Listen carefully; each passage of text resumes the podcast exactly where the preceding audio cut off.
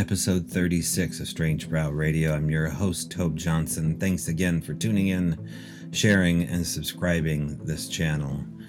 We look forward to building a new audience in the future. So if it's your first time listening to Strange Brow Radio, well, you're about to hear a flavor of what the show talks about little people, fairies, folk, elves.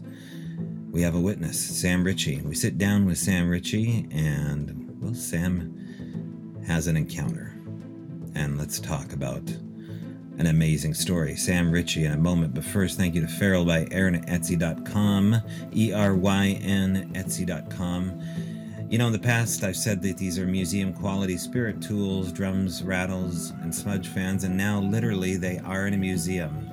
You can go to the Cassera Gallery, that's C A S S E R A, in Stanwood, Washington. Look up the Cassera Gallery and the work being done with Marcia K. Moore and Feral by Eryn. Check out these pieces, rate, review, like. All that goes a tremendous way. All right, next we have Sam Ritchie and the encounter with the little people.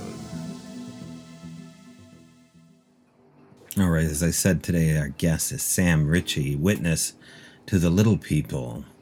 We sit down for an hour and a half and go over the details of all things mysterious that happen in a forest. Besides little people, of course, we go down the rabbit hole. Of course, we do.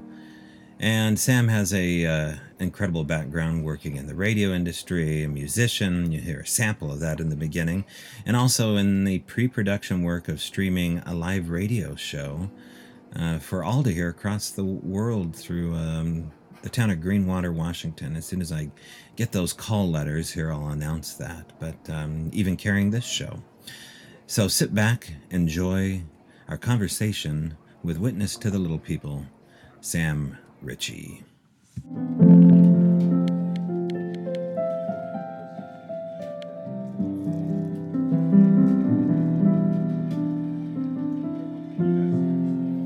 We're here today with Sam Ritchie, talented musician,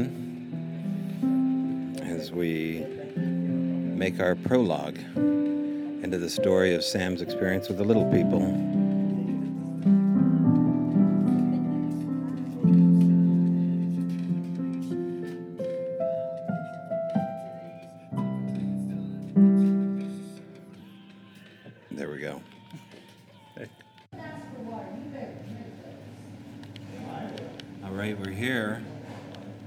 Ritchie.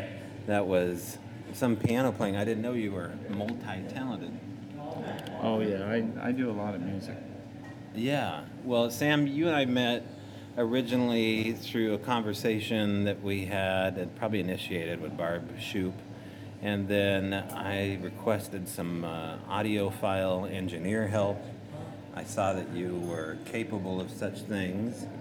And then uh, Aaron mentioned to me actually about your encounters or your experiences with elves or little people or Mhm. trolls or brownies or pukwudgies.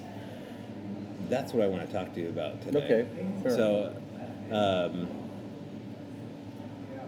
tell me a little bit about how this all started for you as far as being an outdoorsman and looking for, you know, the unusual.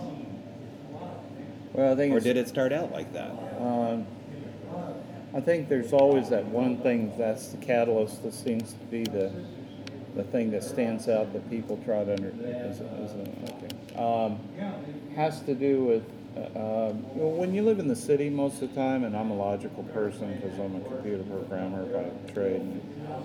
If you don't get out in the woods, you don't really see the strange stuff. You know, Right. things that are happening that can't defies logic. However, you're kind of indoctrinated by everyone in the world to, to think that everything's been pretty much explained. That you know, that it's if something's unexplainable, then it probably doesn't exist. You know, and that goes for mythical creatures like Bigfoot, little people, or what have you. You know, aliens, UFOs. So you know, they downplay it all the time. And then if you do express a belief in any of that, then there's always the ridicule factor, the peer pressure in society that, well, it's changing, but in the past, it's, it was always um, an issue. Especially in my case, I, I was uh, uh, had a very high profile position with the company, and so it, it, it definitely probably has some impact on where I'm at today, but um, it didn't hold me back from that. But a lot of people, they don't want to lose their position, or it, it could be a money matter or whatever. Uh, they'll just keep it to themselves. And there could be family issues, you know, they don't want to lose family connections. So, um, but I was always the kind of person that uh, if I saw something, I knew it was, I wasn't, it wasn't just a fabrication in my mind. So, I, when I finally started going out into the mountains, um, it's because I was drawn there and uh, was going out there like twice a week from Tacoma area out to this place called Greenwater. And uh, it's halfway between Enumclaw and Crystal Mountain, ski resort area. Something about the energy, something about the just just the trees. I always loved nature, and the, I just felt a, a little. I just felt renewed every time I go went out to a place like that. So I was doing it twice a week, driving all over Tacoma just to hang out for two or three hours, bring my laptop, do a little telecommuting since I was in that field anyway.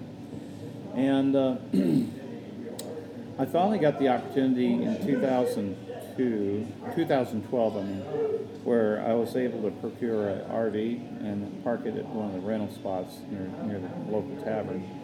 And uh, that's when the fun began. So uh, the, it didn't take long before uh, I met Barb Shoop down at the uh, general store, and uh, I didn't have any reason to. And so, so I well, saw. just to, real quick to explain Yeah. who Barb Shoop is. She's not only going to be one of the speakers, uh, you know, at the uh, Manresa Castle coming up here in October, but uh, she was pretty well known for YouTube footage of the cloaking image. Some think it's a Sasquatch. We're not really totally 100% sure. Yeah. Um, but yeah, she she was uh, known for her YouTube footage with with that mainly, and then with her dog uh, Gabby. Gabby. I want to say Goldie, but that's the new Well, dog. Goldie's the new dog. Yeah. Gabby passed away. Okay, so that puts that in perspective. Bart Yeah. kind of put everybody together, but you were talking about having a trailer there out near Greenwater. And this is yeah, and this is back when I met Barb. This is right at the time she just started doing YouTube because she had her encounters, which I, I won't go into the full, but she had a major encounter.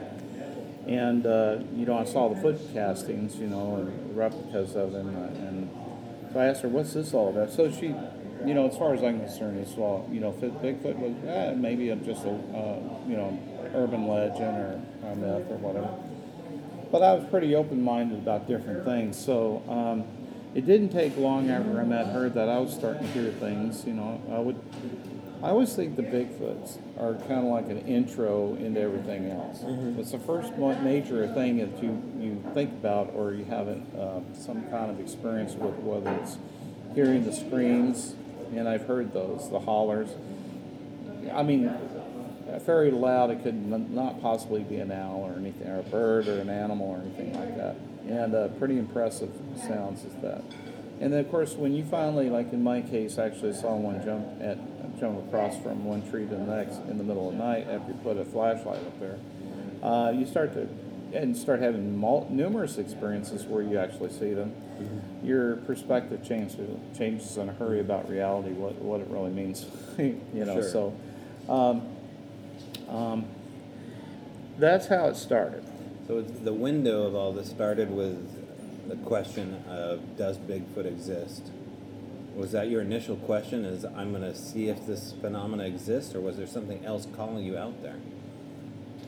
A little of both. Um, I wasn't really that, that like I wasn't pursuing the question do they exist or not. I just felt that Barb had this experience and we wanted to determine we knew it existed, but what was it that existed? In other words, was it just a physical being or Okay. or anything? So we not much what if they are, but what they are. what they are. Yeah. Yeah. No, Who- no. Had no they are. question. Had no question Yeah. that there was something out there that Right. existed. We want to understand the nature of what they were. We want to get past the narrative that everybody has, like do they exist or not? Which Right. is such a lame narrative anymore. I'm just sick and tired of hearing that. Yeah. just, I want to move past that. I want to learn about them, not if they're there. Right. You know what I mean? So, um, for me, everything kind of was like around that area for the first two years, you know, from 2013, 2014.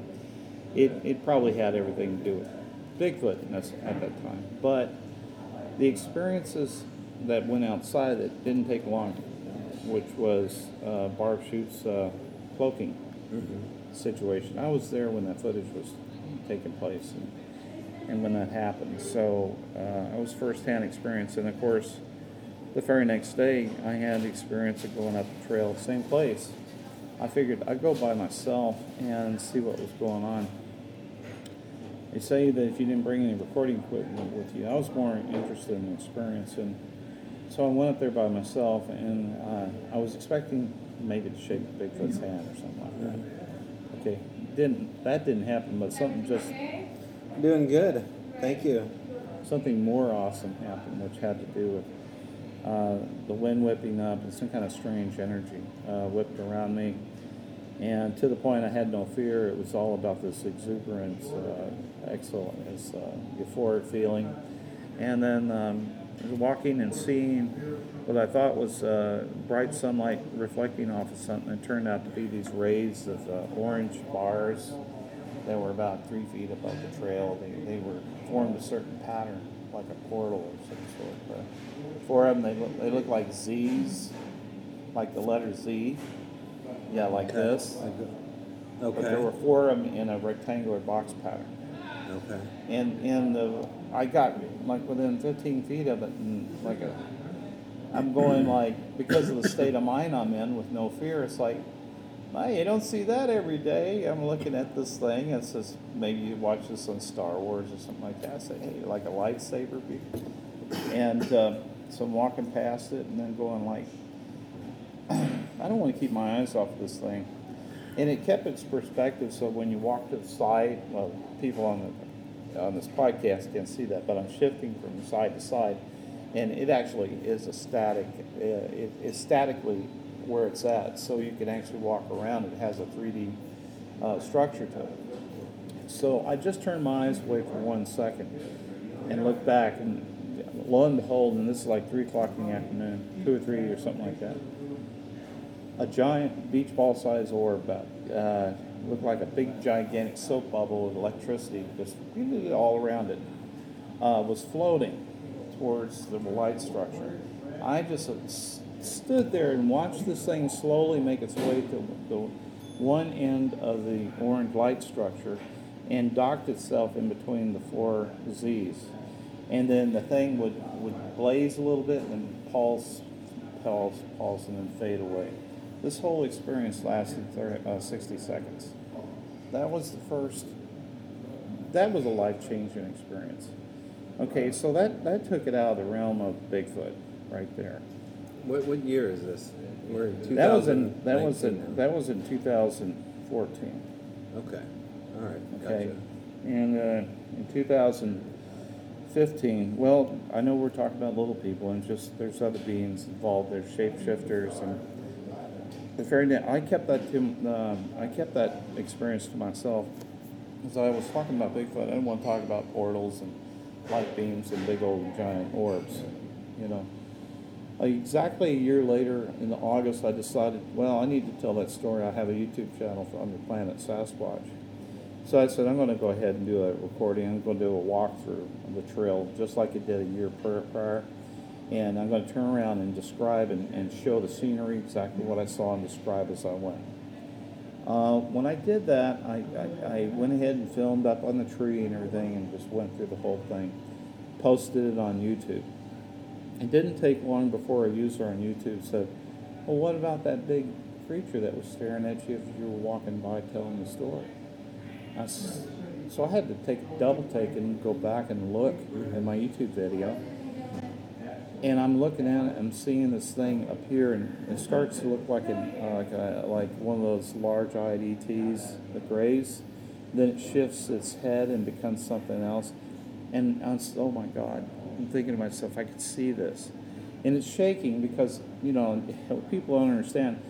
I didn't, they were upset because the camera was shaking too much and I had to stabilize a little bit on post editing. But, but people had to understand, I didn't see it. It's not like I had the ability to put the camera around that object. It was after the fact that I saw it. And I was been able to stabilize that and put it, and it's very apparent. It shape shifts. Then it smiles. You can actually see the teeth, and then you can see it uh, smiling and turn its head like that. All in the space of maybe about 10 seconds as I'm walking past the certain. So I had to slow it way down.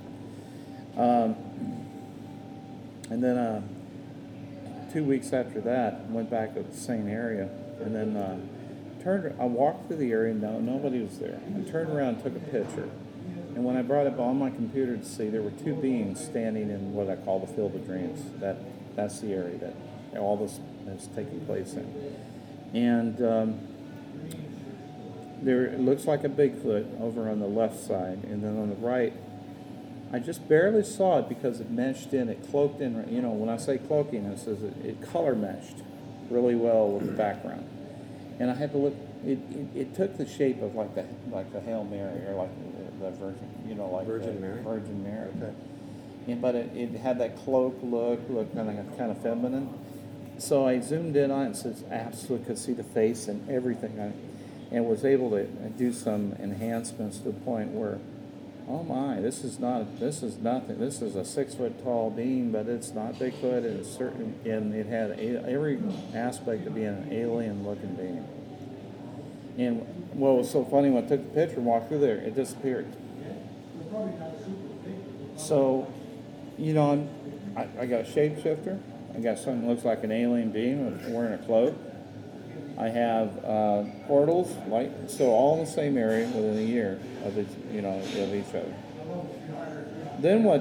What happened? You mean your first year after moving to Greenwater? Within 12 months, all this happened? Oh, I would say not within the first 12 months, but probably uh, the, after I was there for a, a year and started hearing the howls. Okay. This So all happened yeah, pretty quickly. within the first two years? yes. Okay. Yes. Were you warned beforehand that this may happen to you? Did people say and you maybe doubted them that, hey, you're no, gonna, nobody told me they had any of these experiences. Okay. I was having these experiences early on. It, didn't happen to Barb or any of the other group as much as, as it was, except for the Cloaker event and some howls and some sightings every so often. But the, the really weird stuff was happening to me early on. Now it's different. Now Barb and our, the camp out group are experiencing lights in around their tents and strange portals opening up inside the tent. Uh, that's a more Barb's more recent experience. Right. Being able, and she may have talked to you about that. Do you think it's because they're more open, or do you think it's I- because they're paying I more think we're attention? all- or We've we've been together for a long time, so we. I think what's happened is the air of familiarity with the, the these beings, right? the whole collective consciousness of them, realize that we're we're advancing and becoming more open to tuning into them more, and, and so they're showing us more on an accelerated timeline. Yeah. So, and this is like five years later, and we're all, and of course, the little people came into the picture because in 2015 in December, my first uh, uh, inkling of that was I went to our other camp. That's the same place you camped out over there when you went Oh yeah, yeah, yeah. in uh, outside of Greenwater, a few miles outside of it. The place I call the Fortress. and so I took a picture. I caught a picture of a small being sitting there, and it looked like a Bigfoot, but something about scaling was the scale uh, size was not quite right. I says, well, it looks adult, but it's so small. And then I was examining a secondary picture I took of this. I, I had to, did a comparison picture. It was there in the one picture and it wasn't another, so I, it wasn't a stump. It's something that actually was there and moved. And it had the detail on the face and everything, long hair, and even had a baby on its side it was holding. So I have those pictures. Okay, good. Um, and uh, but I looked over in the bushes, and I'm looking some colors that are appearing in between the branches and everything. And I'm going, This is after I get on the computer. I get a nice quality uh, monitor and I'm zooming in on this picture using a good high quality 24 resolu- uh, mega megapixel resolution. And with lights down, I'm looking. I'm looking in between these branches. And look like people in there. I look a little bit closer, and it, it looks like a bunch of like a bunch of little hippies from the '70s. They had the hairstyles.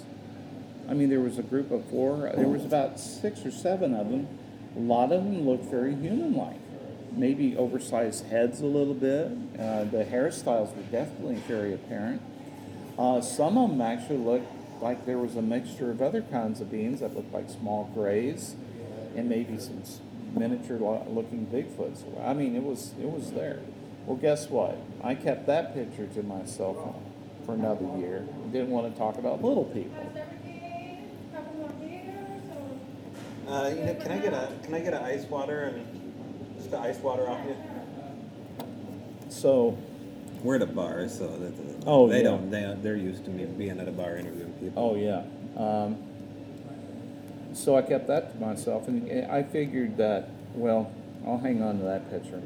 And says usually what I what I do is I- if I see another instance of this, then I know I'm not going nuts about this. Okay, so another year goes by, going into 2016, I go into the other area, Field of Dreams. I'm taking pictures. I'm looking at one of my pictures, and this one stood out the most. It was like I'm zooming in on this fern plant. I'm getting closer, and there's something shiny, like a metallic helmet. What the? You know, the details was good. So, so I was zooming in. It says, "There's a little guy wearing a helmet." It's almost like a little, uh, and it, no, it was it was two of them standing there. and It was just unbelievable. I mean, what caught my attention was the shiny metallic helmet, Metal, gold. Metal, I mean, gold. gold colored, gold color. and not like a hard hat, but like a no, helmet, like a very smooth, shiny like a space helmet. sort of. And Okay. I, I, I've caught something like that before, so I'm going to bring up uh some conclude some some Okay, things about that. okay. But um, Theories. theories. So I said, my God. So I took that picture, and, and what was so funny about it, that was a picture caught on the 12th of October. No, I think it was August or something. 2016. Then the next picture I found was another one. Don't remember which one it was. I, I caught several of them like that. And then that one's like August, September 12th.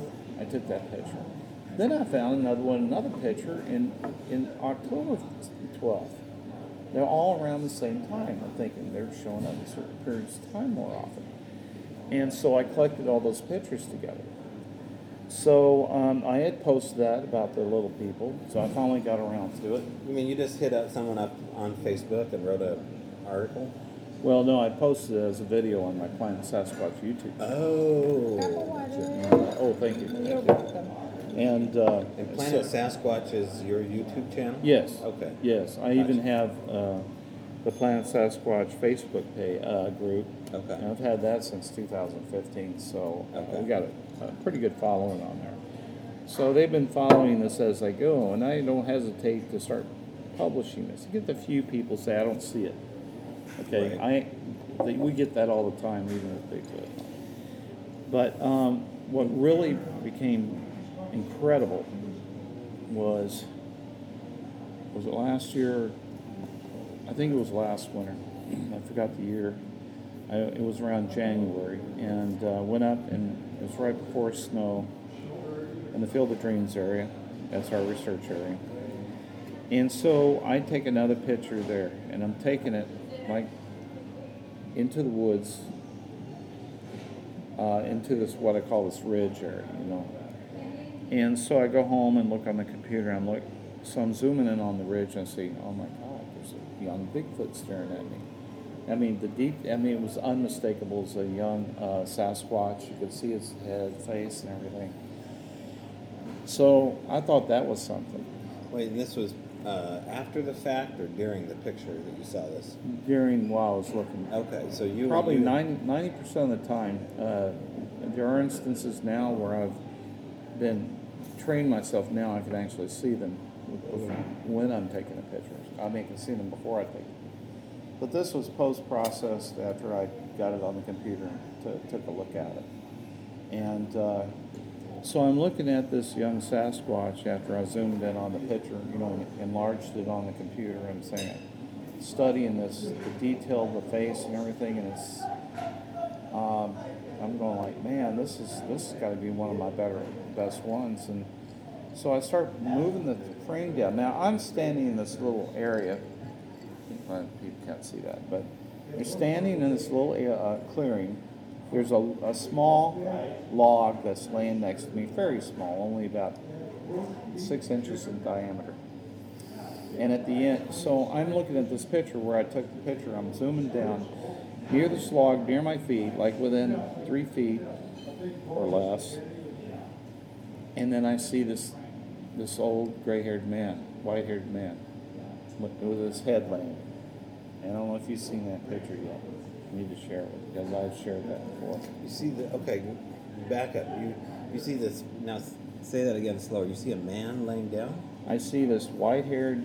He has a very specific hairstyle, very Like detailed Rip, face. Rip Van Winkle kind of. esque. Well, no, he was he was uh, kind of. imagine a very well groomed uh, Christopher Lloyd uh, or uh, Doc Brown from back. Okay, gotcha. Sort of something like that. Marty. Yeah. Okay. And uh, so he's laying, got his head down on the log like that because he's so close to me. And he says, "Oh my God, this, this is." This is not an apparition. This is not a leaf just laying on a log. Nobody, you know, you, you show it. To, this is something you could show to average people. Say that's a man. No, it isn't. It, well, it's it, it is, but he's only six inches tall.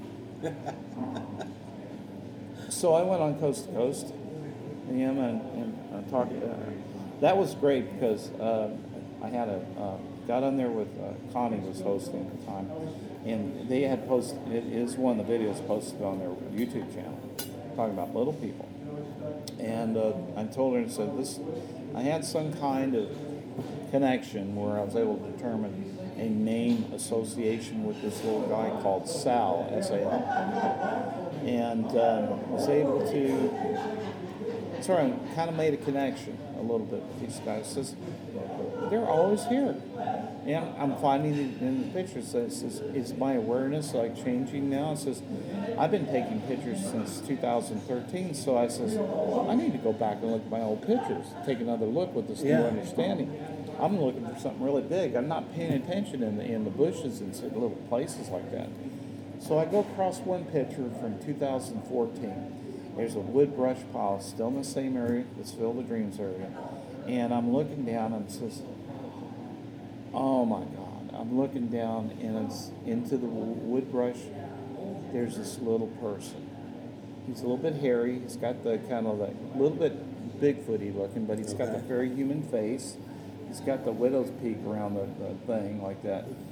Wait, so you drawing you're drawing your hand around your cheek, kind of like a you would with a wolf man or something. Yeah, something like that. So that Very- comes up around the, Yeah, I- the high cheekbones. Yeah, And it I, comes down. Okay.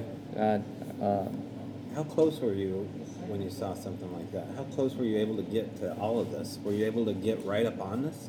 Well, where I was taking the picture, I may have been about only 12 feet away. That's, You know, yeah, and- that's but it's extremely not, close. It's not because I saw him. It's just I had a really good resolution camera that was picking up everything in the background. Mm-hmm. And, and I was there's no attention to detail when you're trying to do it live, so you wait until you get it on the computer and it says who's hiding in the bushes or who's down there in the wood pile. It was so incredible because I got closer and closer, and then I noticed something else that was amazing. I noticed that this guy had um, like the impression of I'm I'm painting my, I'm doing this with my eyes and go- drawing a little black square around my eyes, Okay. specs, Oh. glasses. Well, what old people back in the day called them specs, or So they have- reading glasses, or the, the kind the old square frame. This guy wearing little square glasses. And I got a picture. I call him Little Bob. So somewhere there has to be like a little people elf Binions or Well, I, I come to I come to the conclusion after, uh, and I've had multiple other pictures since then uh, in the creek area and the couples being seen together. I, I've noticed them having wearing helmets. They're wearing different kinds of. I even came across one that was wearing a stylish like flamboyant hat. You know, in the same one. I've actually seen the same one in multiple pictures. So um, that's happened. Now you've seen these things also though with your with your naked eye. You don't always need a camera. Now it does. I, I went up the trail and I looked up on the hill and I, well, what it is is I there's a there's has to do with the light spectrum. We can't see in the ultraviolet range. These guys are moving their color scheme up to a point. That's why they look so dark in the shadows because no, uh, the light, the ultraviolet light's coming to our eyes, but it's, it, our eyes aren't responding to that kind of light. So in the absence of response, it's just pure darkness, black. Okay, that's we don't see any detail. It's just a silhouette. So Okay. I'm looking up, I'm seeing this little humanoid silhouette standing there, but I can tell. I'm talking to this little guy and say, I see you there. I know you're there. Because I've, I've gained enough experience with these people that so I just I just try to have discussions when I go in the woods. I, I've been doing that for a long time. and just talk to them. They understand English. So I must have talked for about five minutes to this little guy, and I'm like, you know what? And I go, it's a, it's a little frustrating for a one-sided conversation. I'm doing all this talking, and you're just standing there. And says, I wish you guys would respond or say something. And the second I said that, right behind me on the trail, I heard what sounded like, you know, those big truck mats that are on the those flaps that are on the side of the back of the wheels, like the, the big old rubber things. I felt like someone took one of those and I'm raising my hands up, holding it, and slamming it on the ground as hard as I can. Oh wow. The sound was like flap, extremely loud, right behind me, ten feet behind me. Yeah. I'm looking around, so, and I look over very carefully, and nothing is there. No one's around. Okay, that's very common. I mean, for people that don't know, that scenario, call it a car door slam, call it a door shut slam, or a slap or a hit. Um, what do you think that is? What's your guess? What theories do you have? You have theories. All the theories. Yeah. Well, what's that theory? What's your theory on the, on Um, the popping or slapping I always, sounds? I always feel at this point that the little people are, are in, I don't want to say cahoots. There are little people are, are have a, they work with the Bigfoots, they work with the Sasquatch, and since they, they have a tendency to be invisible and not be seen when they're, that when I asked for confirmation, maybe he didn't do it, maybe a Bigfoot was observing, decided to slam down his body or cause some kind of sound to, to do that. Just to spook you? No, well, just to make a point. That they're in charge?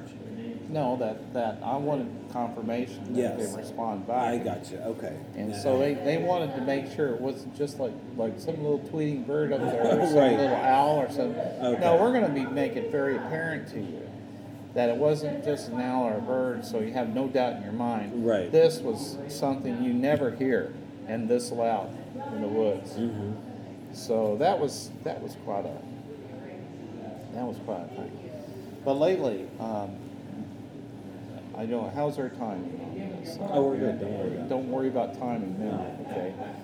Um, because there's so much, I could probably go on for hours. Well, I want to know. Okay, so you've had a chance to see these on with your own two eyes on at least two or three occasions. Yes, at least. at yes. least, and they range in. They almost sound like they're the way you're describing is almost like a, a little bit of a hybrid thing. If they have a little bit of Sasquatch quality to some of them. That's what's so funny is some of them look like well, I've been able. I could see them in the pictures. I'm able to. I'm able to discern the patterns past. In other words, I've been able. Uh, I've cloaked proofed my eyes, so I can actually see through some of the cloaking.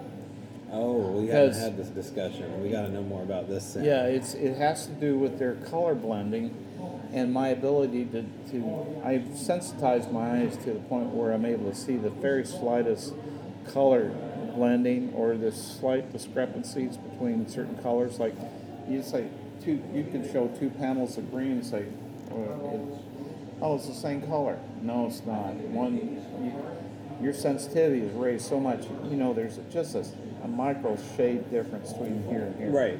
And when you're able to do that, you can actually. And you trained yourself to have this difference? yeah, because I studied pictures for a long time. By studying pictures, I Oh. was able to train my mind to to start recognizing things. So you're you're feeling out pareidolia and you're looking for the real Yeah. McCoy. Okay, I'm, gotcha. I'm noticing the differences between those, but but then I'm able to see the, the exact pattern. I mean, if you study photos, and you study, you even study people that claim so it's pareidolia, you start uh, becoming an, uh, no, anything you, you spend an incredible amount of time in doing, you become pretty good at, at discerning what's real and what isn't. Right, know? right, right.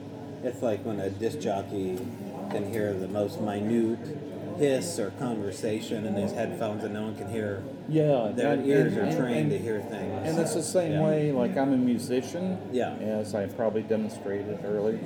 Uh, I do play multiple instruments, you know, uh, flutes, uh, pianos, guitar. I mean, it's, it just run, and I've done music, written music, recorded music, it's been played on the radio station in times past. But, but by doing that, I develop an ear for music, so I can see that hear the slightest sound differences. But you can do the same thing with your eyes when it comes to light differences between colors, and that's that's why I made that's why the average person when they look at a picture, they gloss over things. They they, they get confused in all the what I call the the visual noise that exists on a Right. By eliminating the visual noise, people can more clearly. Sometimes that's why in enhanced pictures I try to lower the visual noise so you can see the image come through.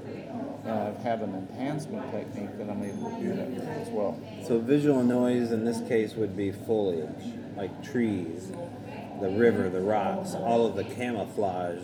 That's why it makes such a good distraction because people's attention doesn't focus. They, they're not trained to look for specific things. We're trained to gloss over everything. We're not trained for attention to detail in the first place. And so there's a little unlearning that has to take place in reteaching yourself uh, vision. Now, with your music, have you found that that uh, elicits activity? Mm-hmm. So There's a connection. When I play the flute, I develop a protocol for the little people. I play a call with two notes that I repeat three times, then I wait uh, about 15 seconds, and I'll repeat the same pattern. And they know that that's the call for them to come out and listen. And then I'll start playing a set of music that I've developed for them. I talked to them, I said, in exchange for me playing these music for them, that I just want them to come out and try to have some interaction visually. And that I'm going to take pictures in the background, and that if you appear in it, be great. You know, uh, so, but I've been able to have more success by doing that. By because the reason I have so many pictures, and honestly, I had somebody call that was part of an Indian tribe up in BC, British Columbia. Call his wife found some of my pictures of the little people, and she was just shocked. She says, "Their Indian tribe." He says the only time they don't have any pictures, and they have never seen pictures of it, but they have carvings of them, and they and they know what they look like. Well, I got a call from this. You, you probably know who this person is. I don't say who it is or anything, but Okay. the uh, um, he says, "I just cannot believe it. Where'd you get these pictures? How did you take these pictures?" I said, "They just let me. I just take pictures. I've been doing it for a while." He says, "Never seen these. Exactly what they look like." He's, he's so emphatic. Says, "I can't believe you got these pictures." He says, "Nobody gets pictures like this." And I says, "Well," I said. I said, I think it has to do with I have a, a level of trust with these beings that they allow me to take. I have the camera with me all the They allow me to take pictures of the background. They probably realize that I'm finding them in the pictures. I even tell them that I see them sometimes Yeah. in the pictures. So the trust factor is obviously one of the key things when you go out there. My intent is for the greater good. Where are you having your most luck? Like what you were out in Greenwater area, are you still finding that that's where you're pulled to? The Field of Dreams Okay. area, research area. the one that Barb originally saw the cloaker. Okay. And just so people know, I have no idea where that is, and I. Nobody needs to know Yeah. exactly where that is. Right. It's a, it's a it's our little private research area. Okay. It's a common area where people go right through it all the time. Oh, interesting. but but you know uh, it's got a major trail to it. But no one would know because they'll never have the interaction. That you got to be a certain type of person to for them to respond to. Okay. So it isn't necessarily just a geographic location. It's I'm gonna take It's- a, it's- after our interview. I'm gonna take a guess. okay. All right.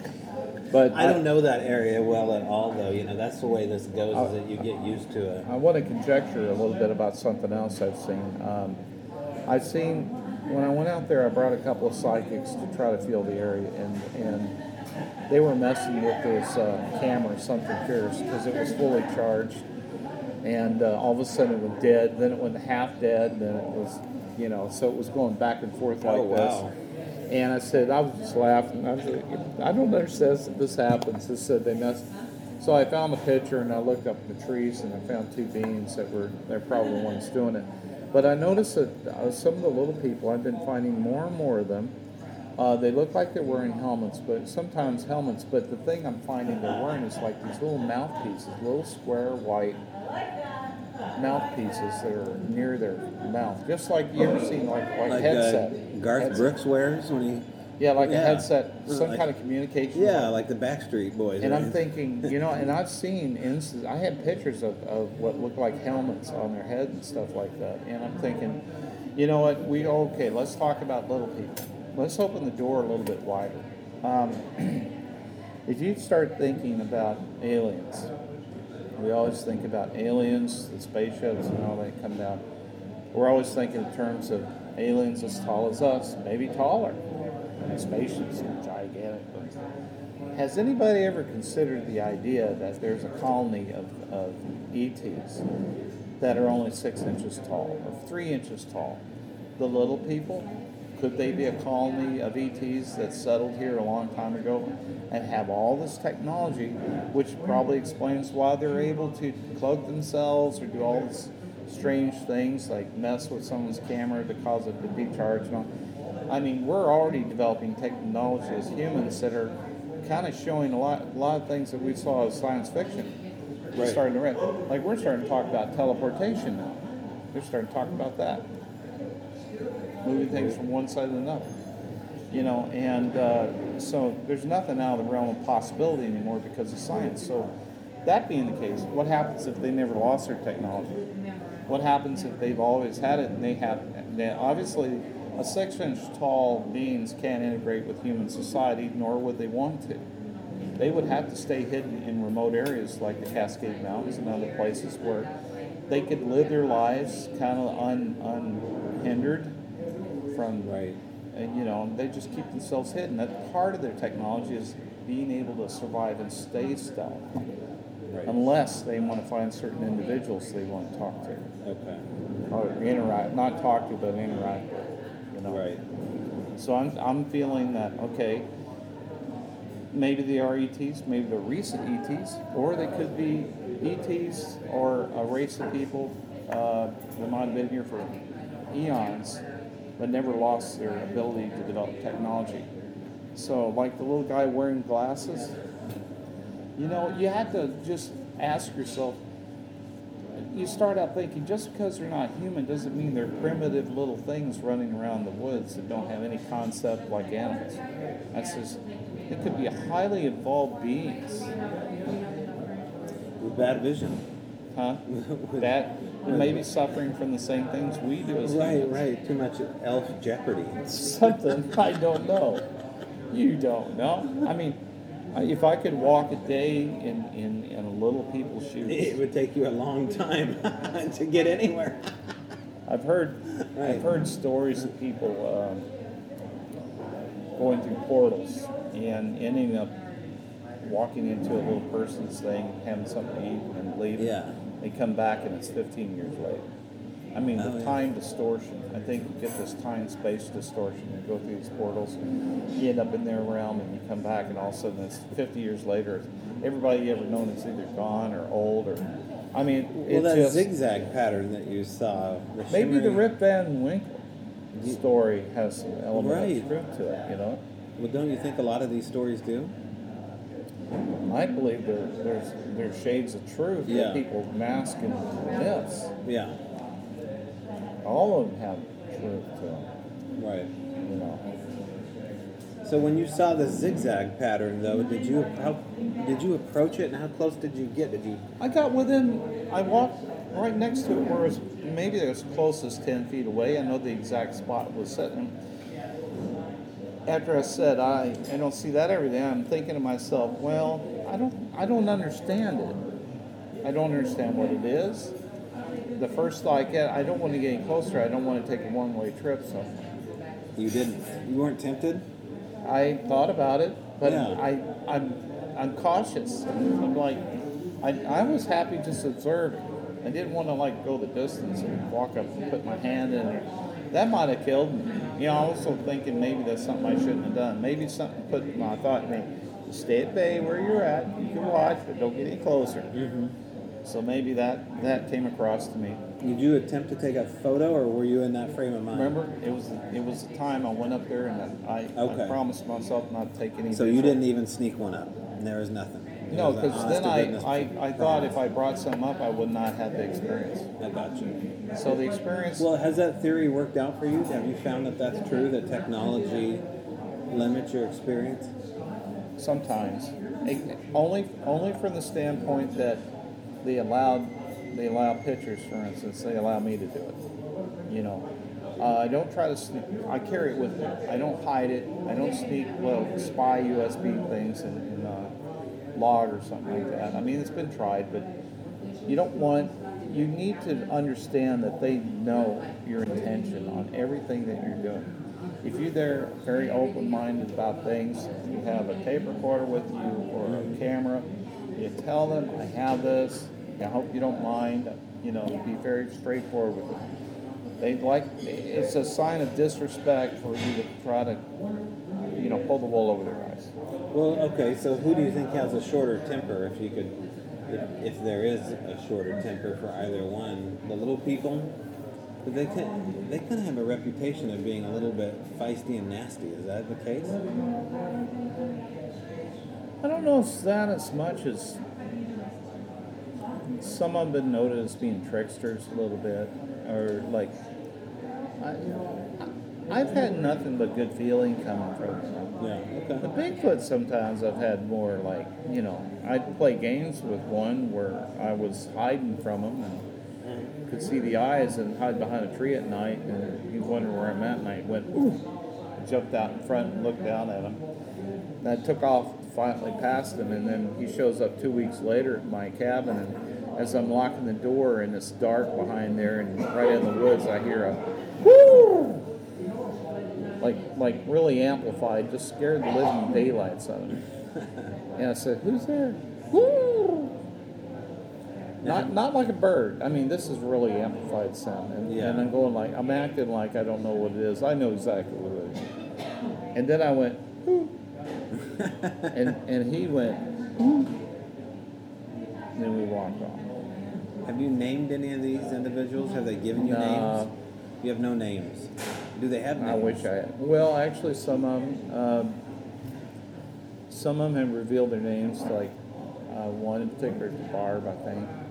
I don't know I've if she's that brought one. that. up. Yeah. Yeah. Uh, No, she brought that up. I had a Russian girl that was staying in the cabin nearby that uh, actually had a young one. She, she's she come up, some, some. She was in a Russian accent. She had Ukrainian, I think she was. So, some. I didn't know there were little monkeys in the woods.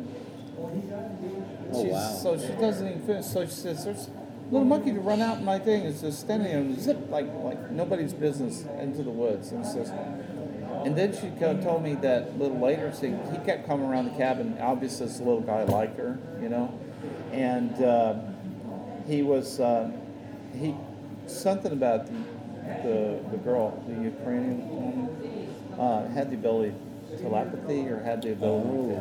And so she says uh, the name of the, the, the being was Kobach. The young one's name was Kobach. But uh, explained gave thought to her that the parents, he uh, would not have, the Sasquatch parents would not like the idea of him hanging around with her.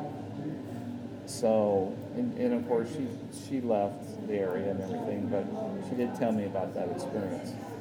He'd, he'd come around every night, just banging on, just you know, messing around, just banging on the cabin, and, and uh, just messing around, just playing with, you know.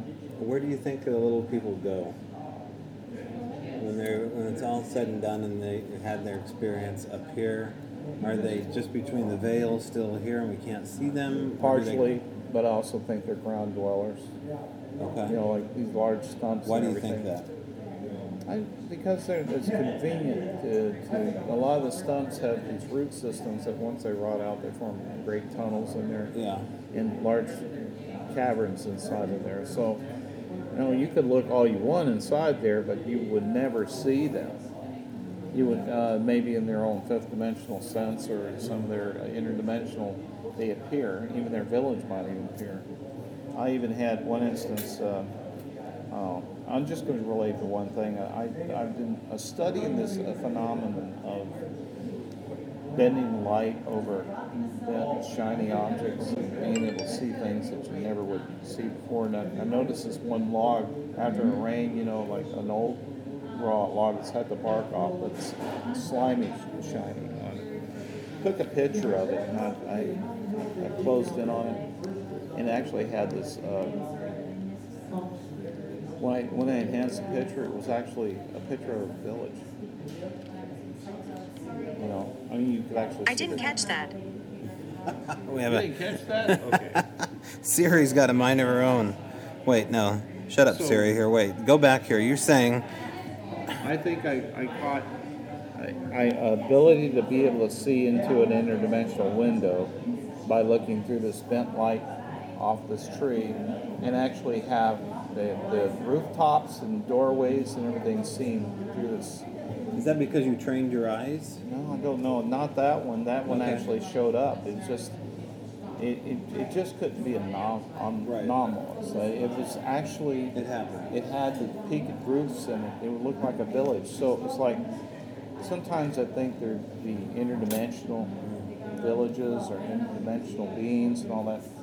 They, uh, they can be seen if you're able to bend our re- the light in our reality a little bit. They can't, and especially in a place where the veil is thin, mm-hmm. then I don't think it takes much bending. When, when something's very thin and it's bent, then you can see right through it. You know. Now, the people that can see these things, you know, would be viewed as special or unique that have these ability to Yeah. see little people, Sasquatch, these things from mythical realms. Once, well, first of all, do you think that some people are chosen to do that, and are you one of those people? I don't want to. I hate the term special. I mean, I mean, Well- because uh, because you know they even Right. joked about it. The alien says you're special, so when Yeah. you're abducted or something like that. Right, you get on the short. I think they're they're what they're doing. They're they're they're yanking ego Right. ego chain a little Yeah. bit there. So um, I I don't think it's so much special. I think that some of us have have came here before birth and actually uh, had a reason for being here, and this is just part of our contact link. You know, we were meant to be out there in, in that in our lifetime to actually interact with these beings. Some of us, were, that was part of our life plan from before birth, Right. and that's a whole different story. If I, you may have to me about that. Well, does that get into re- reincarnation a little bit? Um, yeah, that and uh, things that have to do with soul incarnation from other places other than the earth. Okay. other other uh, other uh, places like the Pleiades or the Andromedas. Well, let me ask you this then: Do the little people seem familiar to you? Like you might have some connection to them? I think there is some, yes. Okay. I think because the the actual beings that are uh, full blown aliens, like from these places, uh, they are familiar with them. They are familiar with them directly. And uh, I'm not going to say that I'm an alien at all. Okay, I'm a human being. I was born as a human. However, the soul itself is is everything that has soul, we're just inhabiting these bodies. But my soul origin, that I will not say necessarily is something that is homegrown on this planet. Okay. And, and a lot of things have made itself apparent because a lot of things I was able to remember and a lot of technology I was able to absorb on my own. I, I, I taught myself a lot of things. I was able to be a very successful uh, uh, com- computer programmer for years and got into electronics and technology, and, and it all just seemed like child's play. Right. Music seemed like child's play. I mean, it's uh, it's not because of anything special. I think from a reincarnation standpoint, uh, you're, these are abilities you had you developed in the past anyway. Right. You just all of a sudden didn't become a prodigy and I think you're doing all this stuff. So um, I think it's just you're re remembering the things that you did before, and it's it's easier because you're just getting a refresher course Right. on technology or music or anything else that you're doing. And then you're integrating that in why you came here in the first place. Well, I need to use these abilities for the greater good of, of mankind. I'm not going to selfishly squander them away on myself. Mm-hmm. You know, and that's how I view my own life. My whole life right now is about service to others. There's, there's two kinds of people service to others, service to self. And uh, there's too much of the service to self that goes with the human race. So people need to be more mindful of that we exist as a collective group, not, not as just independent individuals that can go their way and not care about the next person.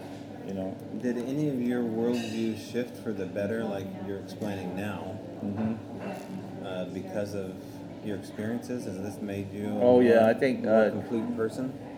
there's been the telepathic communication. There's been the, the, the communication ever since these experiences started, uh, whether through dream state or through uh, download of knowledge and, and the interaction I have with interdimensional beings like Sasquatch or little people. They're shaping my thinking. They, they are. Uh, Are they talking to you now? Are you getting messages at all? I get the strong vibes where if if if, I, if I'm asked a question, I can almost come back with an answer, like coming from them or from them or the guides. And you can tell who's doing it? Not specifically, Okay.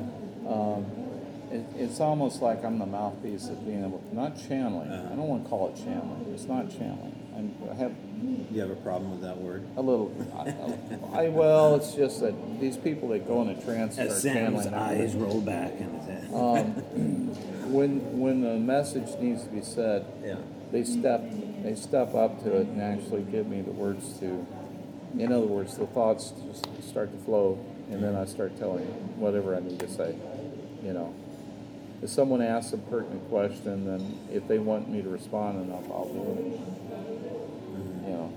But you don't just walk up to people and say, the little people want me to tell you that No, because it's that's not the point. Because it's Yeah. uh, free will, and we're not meant to walk up to every Tom, Dick, and Harry and say, Right. you know, hey, like these people, the preacher, the end, the, the end is near. It's a, you need to repent. You know, no, it's it's just no, it's it's it's. Uh, we were meant to run like Like interact with certain people. The universe brings people together. The universe picks and chooses certain indi- individuals to get in contact, and and then certain things need to be said to, like people that are just waking up. Then I, when you get together with them and you're an awakened person, the guides will just automatically just work through you and say what that person needs at that time to kind of make them think about it and wake up, you know, for their awakening. So, Okay.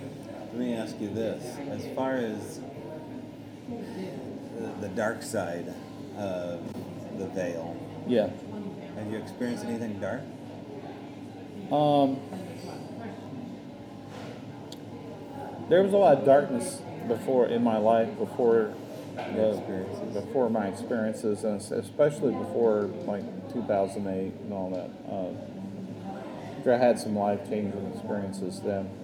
There's been a slow change in my own personality from someone who was always angry, always had a little bit of a mean streak. Was a kind person, but it wouldn't take much to get me like riled up or angry and, and start yelling and screaming. You know what I mean? Uh, but I was a very, uh, not a very happy camper in my life at that time.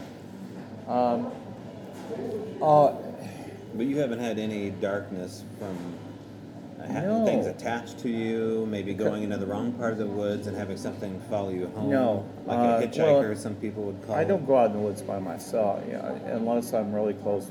You know, I, I'm n- I'm not worried about entities or anything because uh, I don't carry the fear that, you know, it's the fear that causes you to be a target. If you harbor the fear, they'll use it, and they'll. Your a fear is allowing an entity permission to come in and mess with you. If you don't harbor fear, they have no power. Uh, they have no power over you. Wait, okay, that's interesting. You said fear is a permission slip for them to enter you. Yes. That's a, it's, I've never heard of. And you know what? They want uh, as many humans to have that permission slip as possible, so that's why they work with the music. The, the, that's why they influence people in the uh, movie industry, the horror movies, and they, it's all about increasing the fear. Even, and you know, I hate to say it, even some radio shows or some talk shows, and, Right. you know, oh, let's let's add the element of fear. Even some of these Bigfoot shows, you know, let's add the element of fear Right. like like the monsters out there and all that. It says you're not helping the cause. If you pay attention to that stuff all the time, it'll it'll grind on you. Start you start Yeah. you start harboring the fear, and then you're giving permission for the dark ones to start messing with you. Yeah. Yeah. So Wow. I've never heard a phrase like that. A permission slip. It's a good way to look at it. So, what's the one thing that you haven't seen? Because you've seen a lot that you want to see. I mean, we Well- we've only skimmed the surface probably of what you've seen, but I know that I'm it goes beyond what you dis- What are you waiting to see? I'm told to be patient. In other words, I'm I'm uh, doing what I need to do right now. I'm you know I got uh, I'm doing I'm talking. You know I'm doing a talk show. So Oh yeah, well let's come back to that. But Yeah. I want to ask you first what you want to, what you haven't seen that you want to see as far as like something um, impossible. well that's that's tough because I've seen about everything I could. Have you seen a water creature? Have you seen? No, no. I You haven't well I've seen it. I yeah. I mean I've actually seen like in waterfalls. I actually can see creatures sometimes in, in many Oh, really? Yeah, I could see them in pictures, and I could see them moving. I could see them like whole families. Like a spirit within the waves? Yeah, like Okay. the spirits Like sometimes. water spirit. Uh, spirits can sometimes the way they manifest. Sometimes they use the material around them to kind of distort the material, right. and it, that's why you see beings in front of trees and things like that, or uh, behind. I mean, they're usually in front of a rock or something because they're able to manipulate the the color behind them Mm-hmm. and distort the pattern so it, it, it looks like something is visible. They make Yeah. themselves visible that way. And I mean, there's such confirmation not only with what you've seen, but what Barb described. Then you have that added bonus of Dr. Bruce Maccabee's wife, who went on the record in that Missing 411, the Hunter's edition, Mhm. the newest Paulides one, where sh this well known uh, doctor's wife was in a hunting stand and she saw a cloaked figure right in front of her hunting tree uh, that she was. And then there Oh. was a giant UFO sighting right down the way. It still blows me away that encounter. But there's so many people that have described uh, the kind of things that you've described that it's still very difficult to have them speak about it publicly for Well- obvious reasons. What do you What do you tell people that are afraid to talk about this? Have another beer. Uh, I'm thinking about I'm thinking about your question because it's Yeah. it's it's how you handle the first few things in the first place, and you know I mean I've actually uh, when I it's the individual. I mean I saw someone I was told to go to a camp. I had a friend at the camp who had these strange abilities to manipulate UFOs in the sky and manipulate them, and was uh, pointing up at the sky and says, "Watch this." He would I have his finger pointing up the sky and move it across. So he'd say, "Take a look at that little star up there." He'd move his finger across like this, like wave it, and the light would move. He actually, he, and then he did a U pattern, and the light would move with it up in the sky, and then uh, I saw this with my own eyes. That was about as life changing as seeing the light beams in the Field of Dreams. Um, I said, man, I I would have given you two hundred dollars to see that again. I, I mean, I says I could not believe it.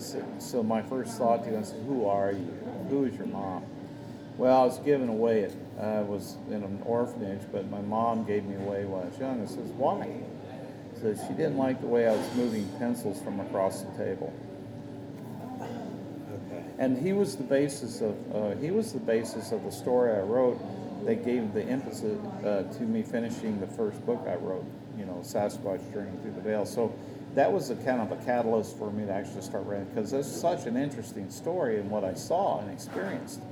And then about the light beams that, that hit him because they caught on to what he was doing and they retaliated and, and like steam coming off his body and his eyes turning red. I mean, this is the girlfriend uh, frantically uh, uh, revealing this stuff to me, and I was there too when part of this happened.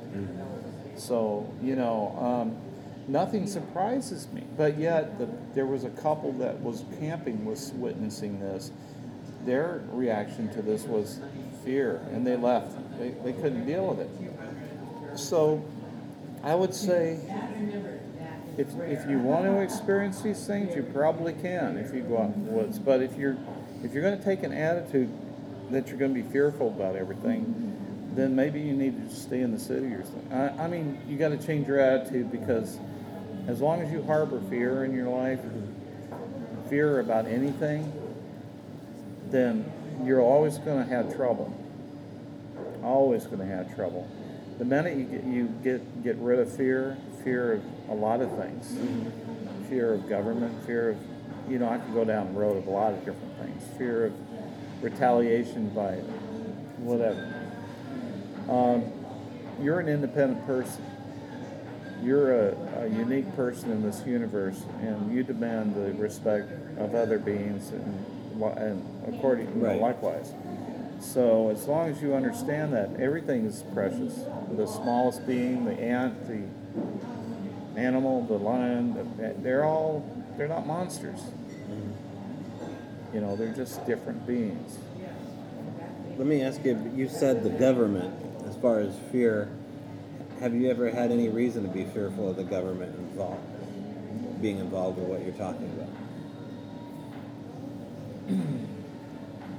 Have you ever paid the price in any way?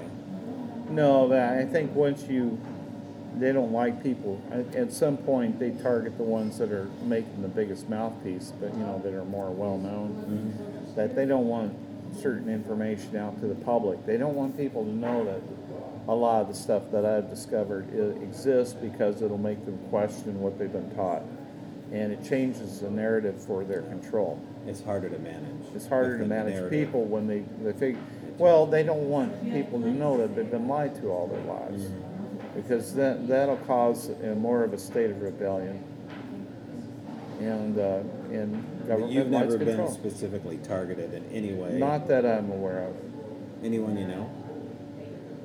Not, not late, no. Not lately. Not because of this, no. Okay, okay. Um, I, I try to not aggravate a situation either. I'm, I, I'm not the kind of person that'll shove this information down your throat right, either. right. Yeah, no, you're Um, not. I'm, I try to be matter of fact, if, and you know, I figure if I'm on YouTube or uh, Right. a talk show or something talking about this, this is, I'm just all I'm doing is relating experiences. It's up to you whether or not you want to believe them or not. But I'm giving you the opportunity to make that decision, and encourage you to go out Yeah. there and get the experiences for yourself. In closing here, let people know how they can get a hold of you to know more about what you're up to and what you have coming in the future. You mentioned a podcast, another book, a book, and music. Well, Are you going to do? Well, maybe those those. There's only one lifetime to try to do multiple projects, so things have to take a back seat sometimes. But um, most people get on. If you're on Facebook, you can just simply search for Planet Sasquatch, two words, Planet Sasquatch, and look for the first Facebook group shows up. And, uh, and click join if you're interested in looking at my ongoing research. Uh, we also have the YouTube channel called Planet Sasquatch. Same thing. You can search for that and, and uh, subscribe with the alarm bell to that. You know, for any I haven't posted as many videos there as, as much as I do pictures on Facebook. Um, I also have planetsasquatch.com. You might find some interesting stuff there because I have links to some previous shows that have been on and talked about this information. And also, I have slides of, of some of these images we were talking about during this podcast. Again, that was Sam Ritchie from Greenwater, Washington, relating some incredible encounter stories.